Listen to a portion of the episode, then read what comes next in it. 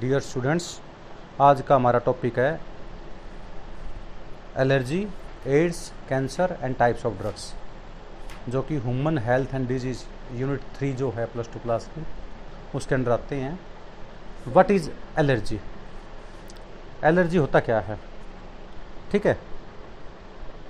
Is the hyper sensitiveness of a person to some foreign substance यदि को बाहर का सब्सटेंस हमारी बॉडी में आता है तो हमारी बॉडी सेंसिटिविटी शो करती है उसके खिलाफ, ठीक है? और जो भी रिस्पॉन्स होते हैं ना, उसके बॉडी के बाहरी सब्सटेंस के अगेंस्ट में उसको बोलते हैं एलर्जी जैसे मान लीजिए किसी ने झाड़ू निकाल दी तो आपको छींक आनी शुरू हो जाती हैं, वो भी एलर्जी है। गेहूँ जब वो निकालते हैं गेहूँ के, गेहूँ को मतलब थ्रेसिंग करके गेहूँ अलग करते हैं, तूड़ा बनाते हैं तो बहुत सारे आदमियों को एलर्जी हो जाती है तो वो लोग लिवरिया पे घूमने चले जाते हैं, अस्थमा की प्रॉब्लम हो जाती है उनको। कई आदमी बुक उठाएँ, धूल उठाते हैं तो छिकाने लग जाती हैं घर में। तो ये एलर्जी है एक तरह की। तो allergens are the those chemical दो substance which cause allergy reaction जो एलर्जिक रिएक्शन कोज करते हैं, ऐसे सब्सटेंस को क्या बोलते हैं? अलर्जेंस बोलेंगे अलर्जन क्या क्या होते हैं? डस्ट भी हो सकती है पोलन भी हो सकते हैं मोल्ड भी हो सकते हैं स्पोर भी हो सकते हैं फैब्रिक्स भी हो सकते हैं। लिपस्टिक भी हो सकती है नेल भी हो सकते हैं पेंट भी हो सकता है फीदर्स भी हो सकते हैं। बैक्टीरिया मतलब अलग अलग टाइप बॉडी में क्या होते हैं? टेस्ट होते हैं इसके। वल्लभ भाई चेस्ट इंस्टीट्यूट दिल्ली के अंदर है हॉस्पिटल है चेस्ट का। उसमें एलर्जी देखते हैं भाई एलर्जी किससे क्या होती है? ठीक है? नेक्स्ट आता है the symptoms that result from allergy may be of different kind क्या क्या हो सकते हैं भाई? छींक आ सकती है आपको। वाटरी आइज़ आँखों से पानी आ सकता है। रनिंग नोज़ भागता नहीं है नोज़। नोज़ में से केमिकल आना शुरू हो जाता है। ठीक है ना? तो इसको क्या बोलते हैं हम? एलर्जी होना। कोज इसमें क्या होता है? बॉडी के अंदर, यहाँ देख लीजिए। Allergy involve mainly immunoglobin E जब भी बॉडी में एंटीजन जाता है तो बॉडी में क्या बनती है? एंटीबॉडी बनती हैं। उसको क्या बोलते हैं? इम्यूनोग्लोबिन इम्यूनोग्लोबिन जो ई होती है ना, उसमें ये निकालने में हेल्प करती है। हिस्टेमाइन सेरोटोनिन ये मत सेल से निकलते हैं। यानी ये तीन चीज़ यदि बॉडी में प्रेजेंट है इम्यूनोग्लोबिन ई प्रेजेंट है स्टेमाइन प्रेजेंट है सेरोटोनिन प्रेजेंट है। तो ये सोच कर चलो कि बॉडी में एलर्जी की बीमारी है उसको। ठीक है ना? एलर्जी में क्या लेते हैं हम? जियो सिट्रीजिन गोली लेते हैं। अब देखिए when an allergen enter the body ठीक है ना? तो क्या होता? है बॉडी के अंदर यही जो रिएक्शन आते हैं। स्किन रेडनेस हो जाना स्नीजिंग हो जाना वाटरिंग आइज़ होना रनिंग नोज़ तो ये सारी सारी और डिफ़िकल्टी इन ब्रीदिंग इनमें प्रॉब्लम आ जाती है। नेक्स्ट आता है some form of the allergy एक तो सबसे पहले होता है इनिशियल स्टेज की जो एलर्जी होती है, इसको बोलते हैं हे फीवर जब भी पोलन ग्रेन वगैरह आ जाए, अब जो किसी पेड़ के पास जाने से हो जाए, ठीक है ना तो उसमें छींक आना running of nose blocking of nose watering eye histamine release हो जाता है, ठीक है ना? तो एंटी स्टेमाइन देते हैं। एंटी स्टेमाइन क्या होता है? लियोसिट्रिजिन वगैरह की जो एविल की गोली होती है, वो देते हैं। ये पहली स्टेज की होती है, फ़र्स्ट स्टेज बोलते हैं एलर्जी के इसको। सेकेंड स्टेज होती है अस्थमा क्योंकि जो हमारा ट्रैकिया होता है ट्रैकिया के दो भाग हो गए प्राइमरी ब्रोंकी प्राइमरी से दो हो गए सेकेंडरी ब्रोंकी सेकेंडरी से दो हो गए ट्राई टर्सरी और फिर सत्रह से तेईस बार वो पाइप डिवाइड हो गया, और 400 से 300 से 400 मिलियन एलवलाई बन गए। अब जब जिस आदमी को और ज़्यादा एलर्जी होती है तो उन एलवलाई के अंदर पानी भर जाता है तो सांस आने में प्रॉब्लम हो जाती है। इसको कहते हैं अस्थमा की बीमारी। इसके लिए जैसे टेबलेट आती है थियो एस्थेलिन थियो एस्थेलिन एक नेबुलाइजर लगाते हैं एस्थेलिन डाल के ड्यूलिन डाल के, ताकि सांस खुल जाए अंदर से। ठीक है तो एक तो स्टीरोड भी देने पड़ते हैं, इसके लिए वाइसोलोन वगैरह जो होते हैं। तो ये ऐसे कंट्रोल होता है, नहीं तो सांस रुक के चौक होके डेथ रहती है इससे। अस्थमा के प्रॉब्लम वो जिसको होते हैं ना लंग्स कमज़ोर हो जाते हैं, बिल्कुल। तीसरे नंबर पे आता है थर्ड स्टेज बोलते हैं इसको एनाफाइलेक्टिक शॉक ये क्या होता है? मान लीजिए मुझे पेंसिलिन शूट नहीं करती डॉक्टर ने मेरे को पेंसिलिन का इंजेक्शन दे दिया, मेरी विद इन थ्री और फोर में डेथ हो जाती है। तो डॉक्टर क्या करता है? पहले थोड़ा सा एक राउंडेड करके, थोड़ा सा डाइल्यूट कंसनट्रेशन डाल के देखता है चेक करने के लिए। बॉडी रेस्पॉन्स तो नहीं करगी। फिर पाँच चार मिनट में देखता है कि इस पर कोई डोट वगैरह सब नहीं होंगे। ठीक है मोनटेक्स टेस्ट जैसे करते हैं टीबी का तो इसे ये पता लग जाता है कि भाई बॉडी कितना रेस्पॉन्ड कर रही है। यदि बॉडी को रेस्पॉन्ड नहीं करी तो उसको फिर पेंसिलिन का इंजेक्शन देते हैं डॉक्टर साथ में खड़े रहते हैं, कभी कोई दिक्कत ना हो जाए। इसलिए आपने कोरोना की वैक्सीन के दौरान भी देखा होगा, पहले डॉक्टर पाँच मिनट बिठाते हैं दवाई देने के बाद भाई, बैठे रहो, कभी एलर्जी हो जाए। तो उसमें फिर एंटी एलर्जी के इंजेक्शन देने पड़ते हैं, ताकि वो बंदा सर्वाइव कर जाए। क्योंकि घर आ गया, फिर एलर्जी होगी, तब तक लेके जाएँगे, तब तक तो डेथ हो चुकी होगी। तो ये जो चीज़ आती है ना हे फीवर अस्थमा एनाफाइलेक्टिक शोक का मतलब इंटरनल ब्लीडिंग इतनी हो जाती है कि डेथ हो जाती है। तो ये एलर्जी की थर्ड स्टेज होती है। अब आता है ओटो इम्यूनिटी मैंने बताया था बॉडी के अंदर क्या बनती हैं? बी सेल बनती हैं और बॉडी के अंदर क्या बनती हैं?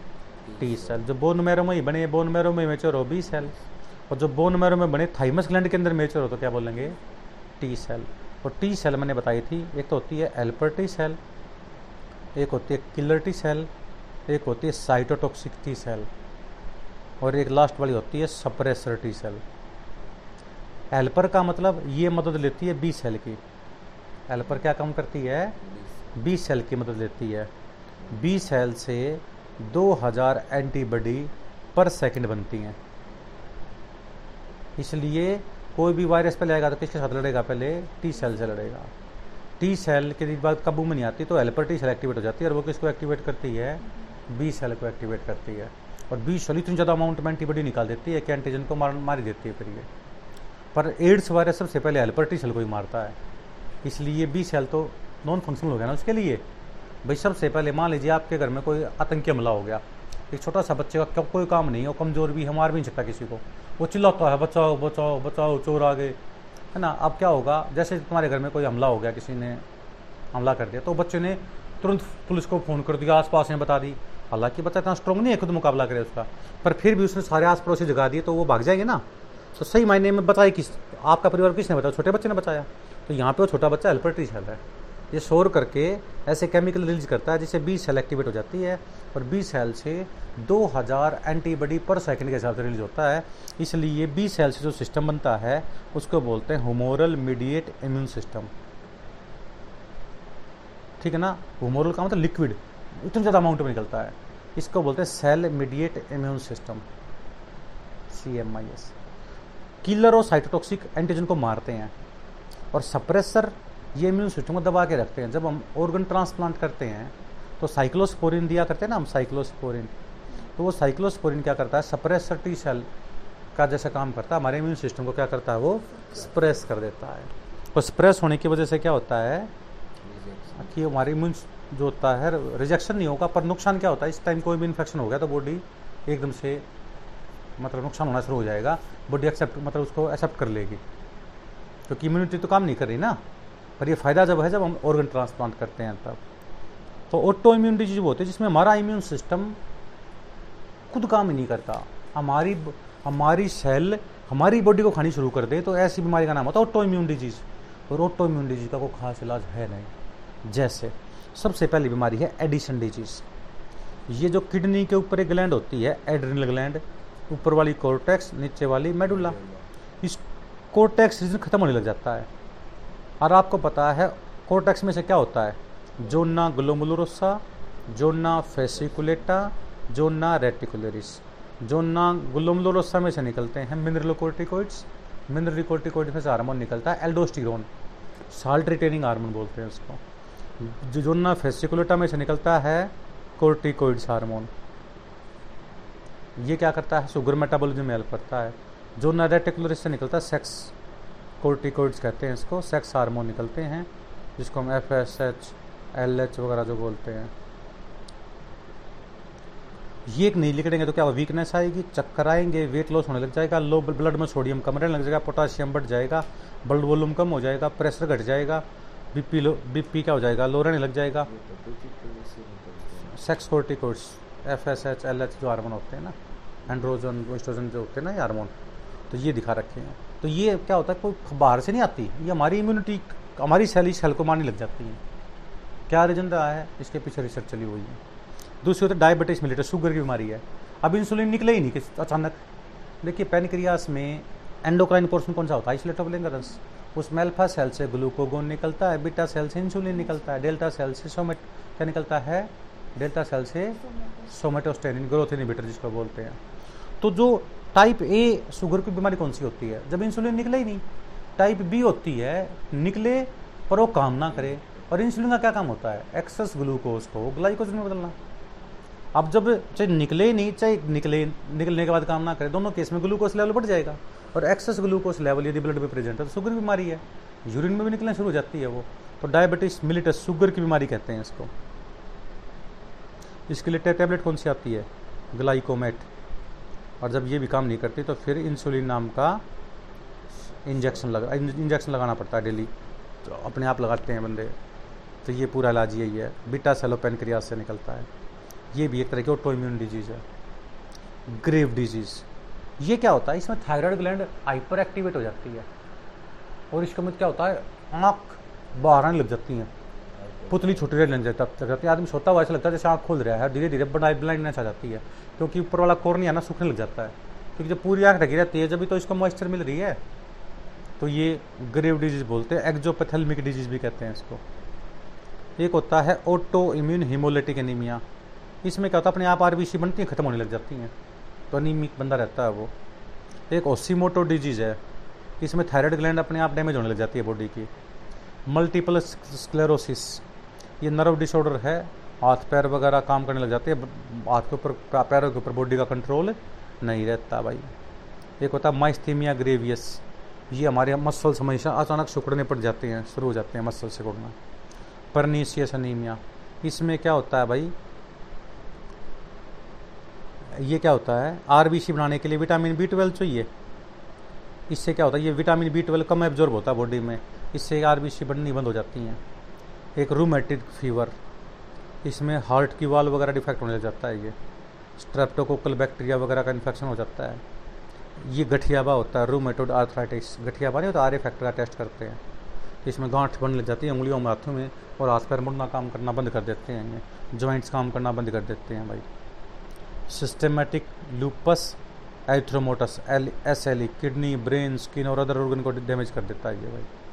तो ये सारी सारी बीमारियाँ क्या हैं? ऑटो इम्यून डिज़ीज़ है। इस ऑटो इम्यून डिज़ीज़ में सबसे एक एक बीमारी तो मैंने बताई थी फोर्थ यूनिट के अंदर, सीवर कंबाइंड इम्यूनोडिफिशियंसी डिज़ीज़ एक चार साल की बच्ची थी जिसके अंदर A D A adenosine deaminase adenosine deaminase नाम का इंजाइम नहीं बनता। और ये इंजाइम नहीं बनता तो क्या होता है बच्चे के अंदर? टी सेल नहीं बनती। तो उन्होंने क्या किया इसका क्या क्या इलाज किया था? साइंटिस्टों ने जीन थेरेपी किया था। इस जीन की मल्टीपल कॉपी बना के हड्डी में इंजेक्शन लगा दिया था तो उसमें क्या बनने लगी थी? टी सेल बनने लगी थी।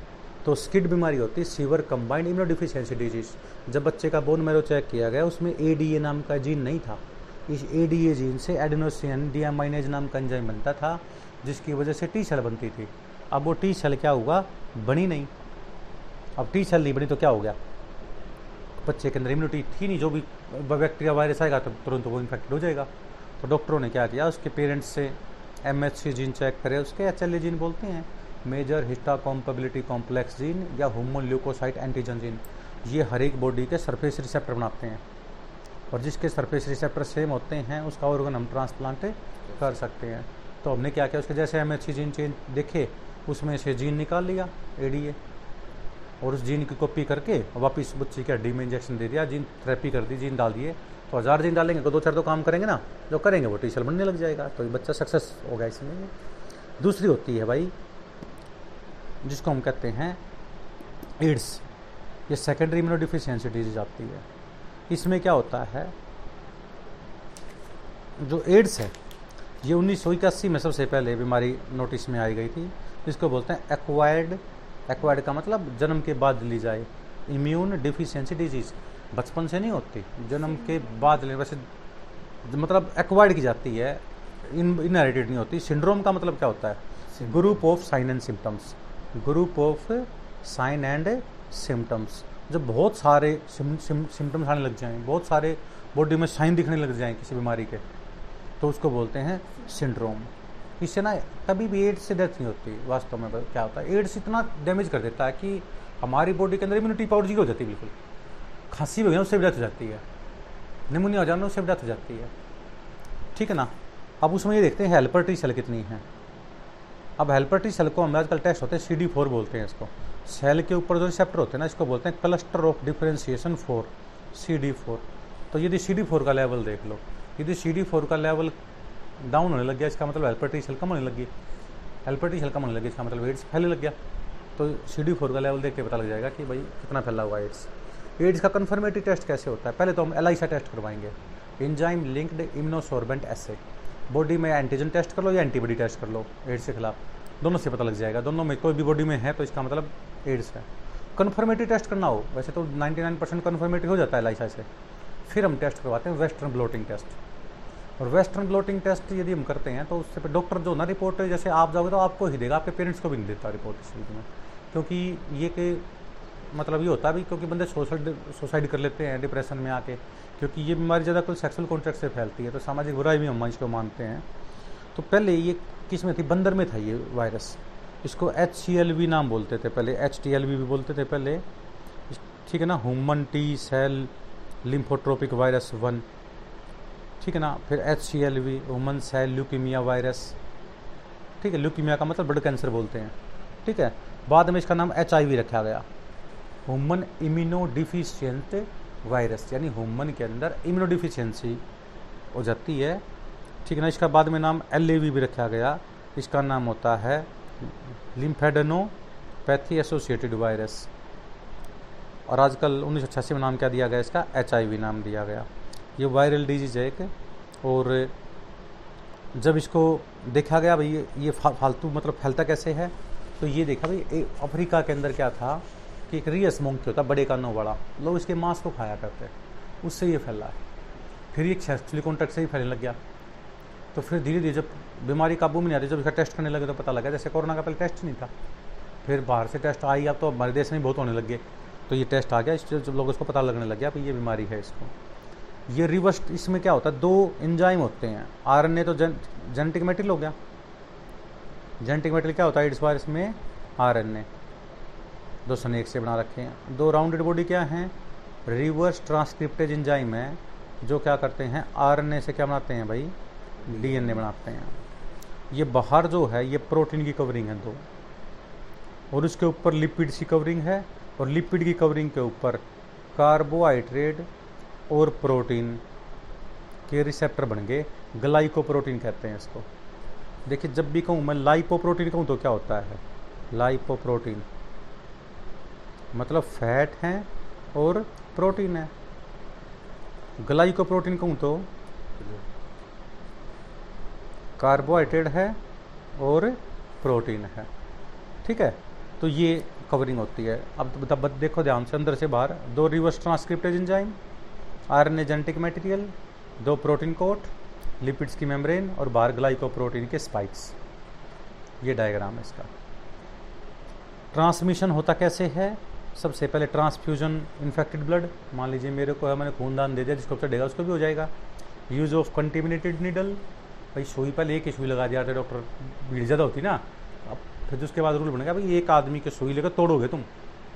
आप चेक भी कर सकते हो। नाई की दुकान पर जाओगे तो ब्लेड बेच सकते एक एक आदमी घड़ी बनाई है, पहले तो एक के ब्लेड में सारा दिन चलाया करते नाई, है ना?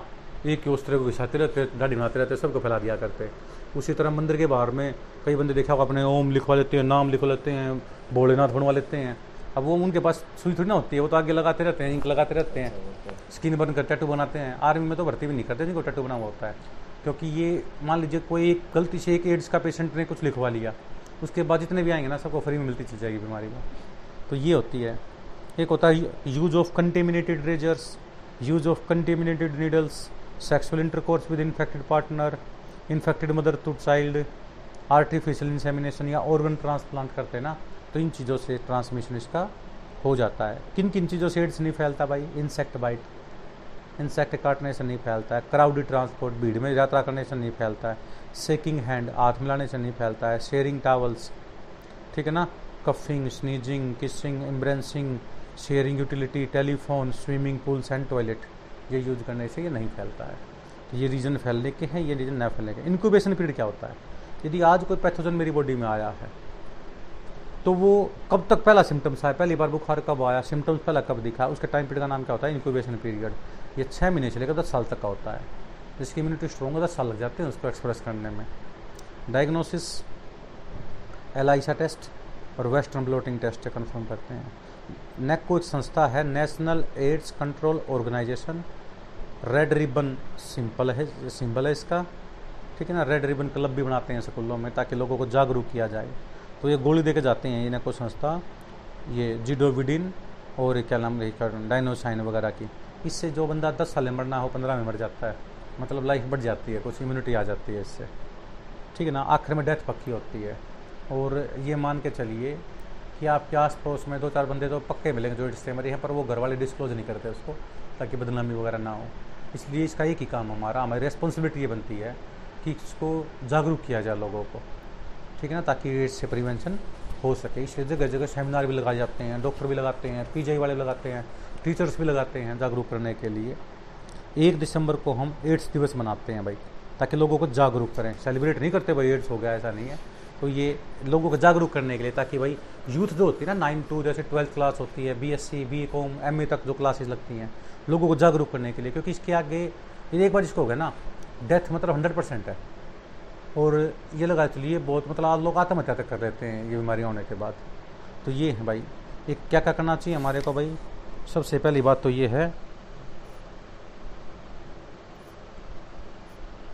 इसमें सबसे पहले तो हम क्या करेंगे भाई? ब्लड टेस्ट ज़रूर करवाएँगे डोनर का, जिसमें ब्लड भी दी, जो डोनर वगैरह होते हैं। डिस्पोजेबल नीडल्स और syringe should be use in sexual relationship one should be monogamous dentist should use sterilised equipment ठीक है ना? Avoid tattoos ear nose piercing नाक, कान में छेद करवा लेते हैं। NACO national AIDS control organisation एक एनजीओ है नॉन गवर्नमेंट ऑर्गेनाइजेशन लोगों को जागरूक करते रहते हैं। और एड्स होने के बाद एड्स जैसे बीमार मतलब सिम्टम्स आने लग जाते हैं।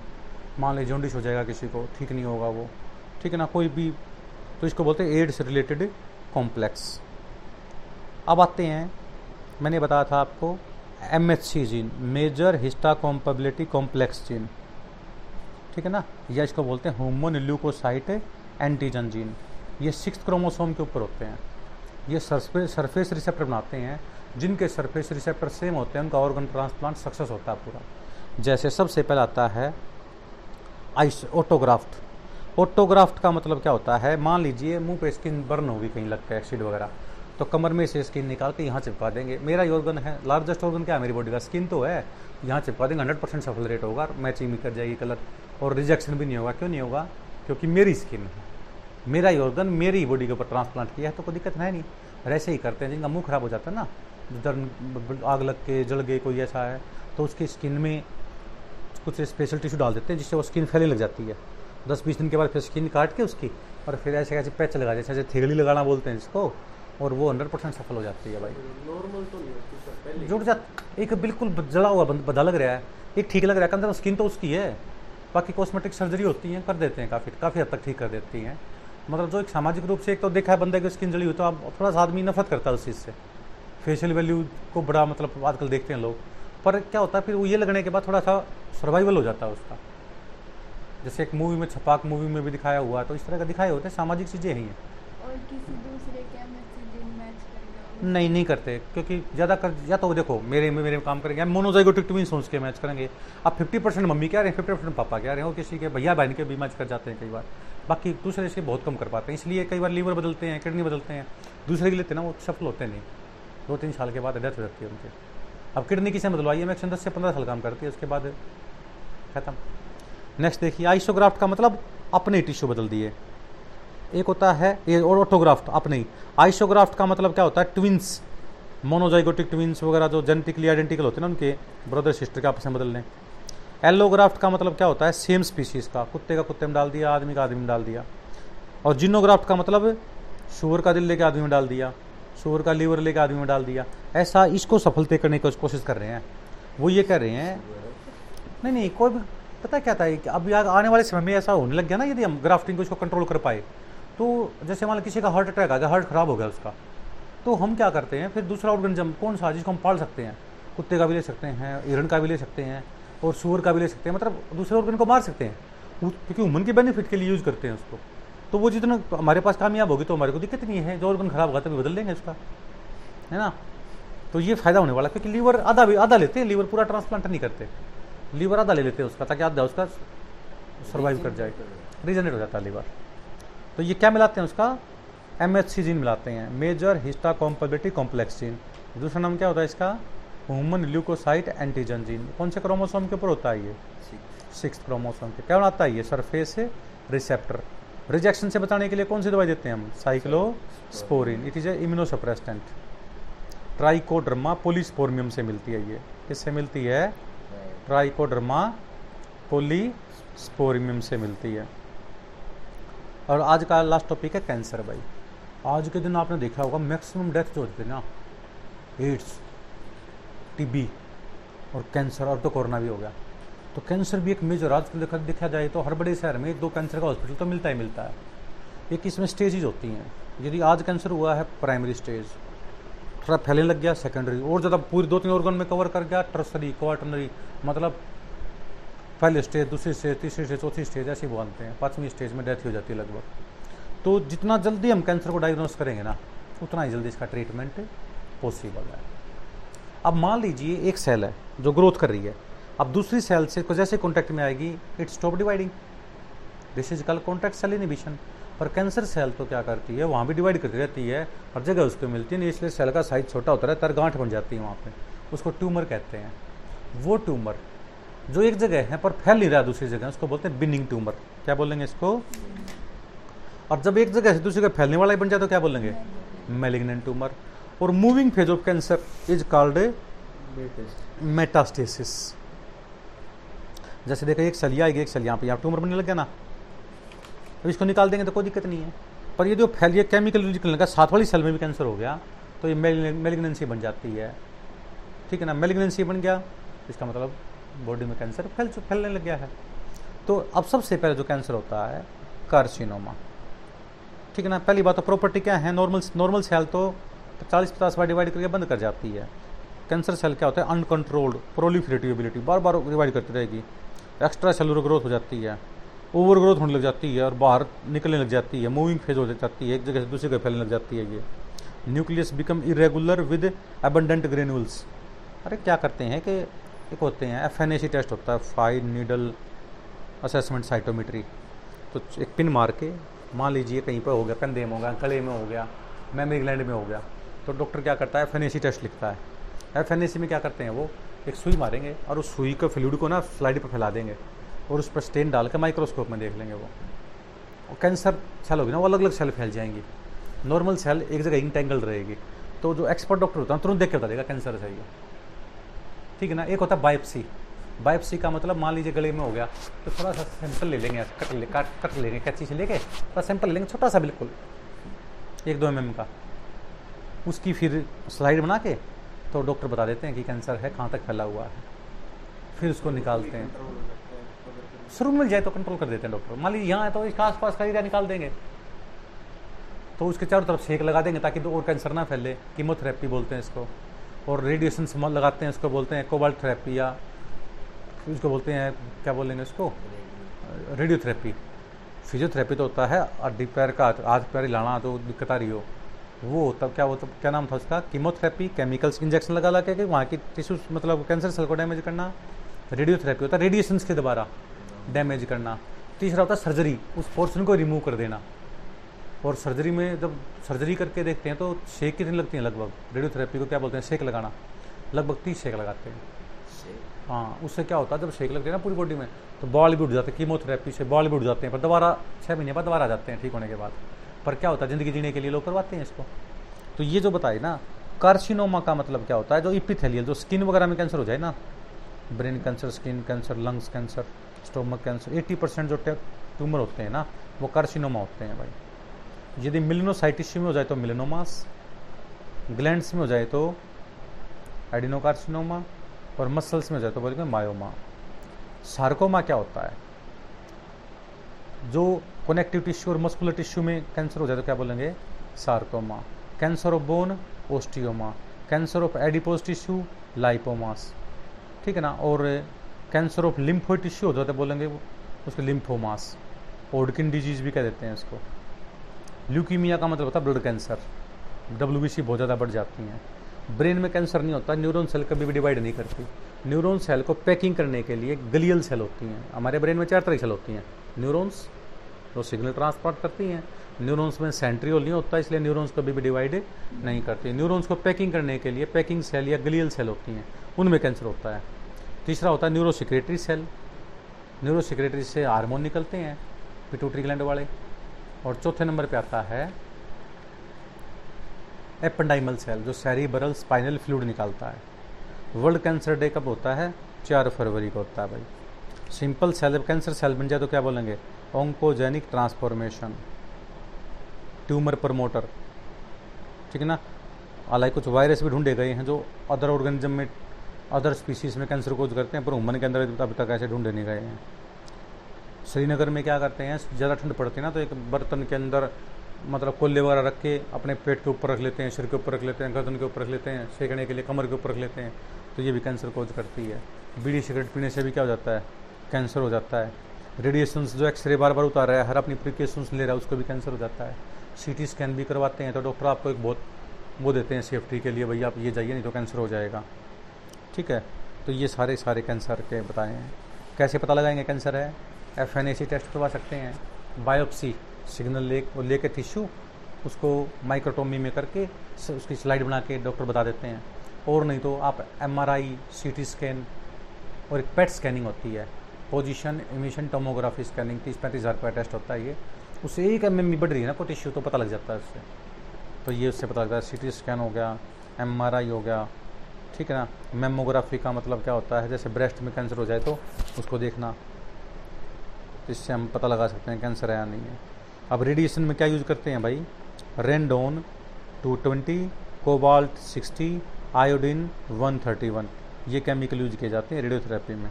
सर फ़र्स्ट स्टेज और ये कितने दिन तक डिपेंड करता है कौन सी जगह पे है कितना फैल गया। तो जब पता लगता है ना लगभग हमारे को पता लगता है थ्री स्टेज में फोर्थ स्टेज में लगता है। क्योंकि शुरू में तो हम कहेंगे मान लीजिए जीप में हो गया। पहले खुद दवाई लेके देखेंगे ले लेंगे फिर डॉक्टर भी चेक नहीं करवाता हम सोचेंगे वैसे दवाई दे के देख लेते हैं?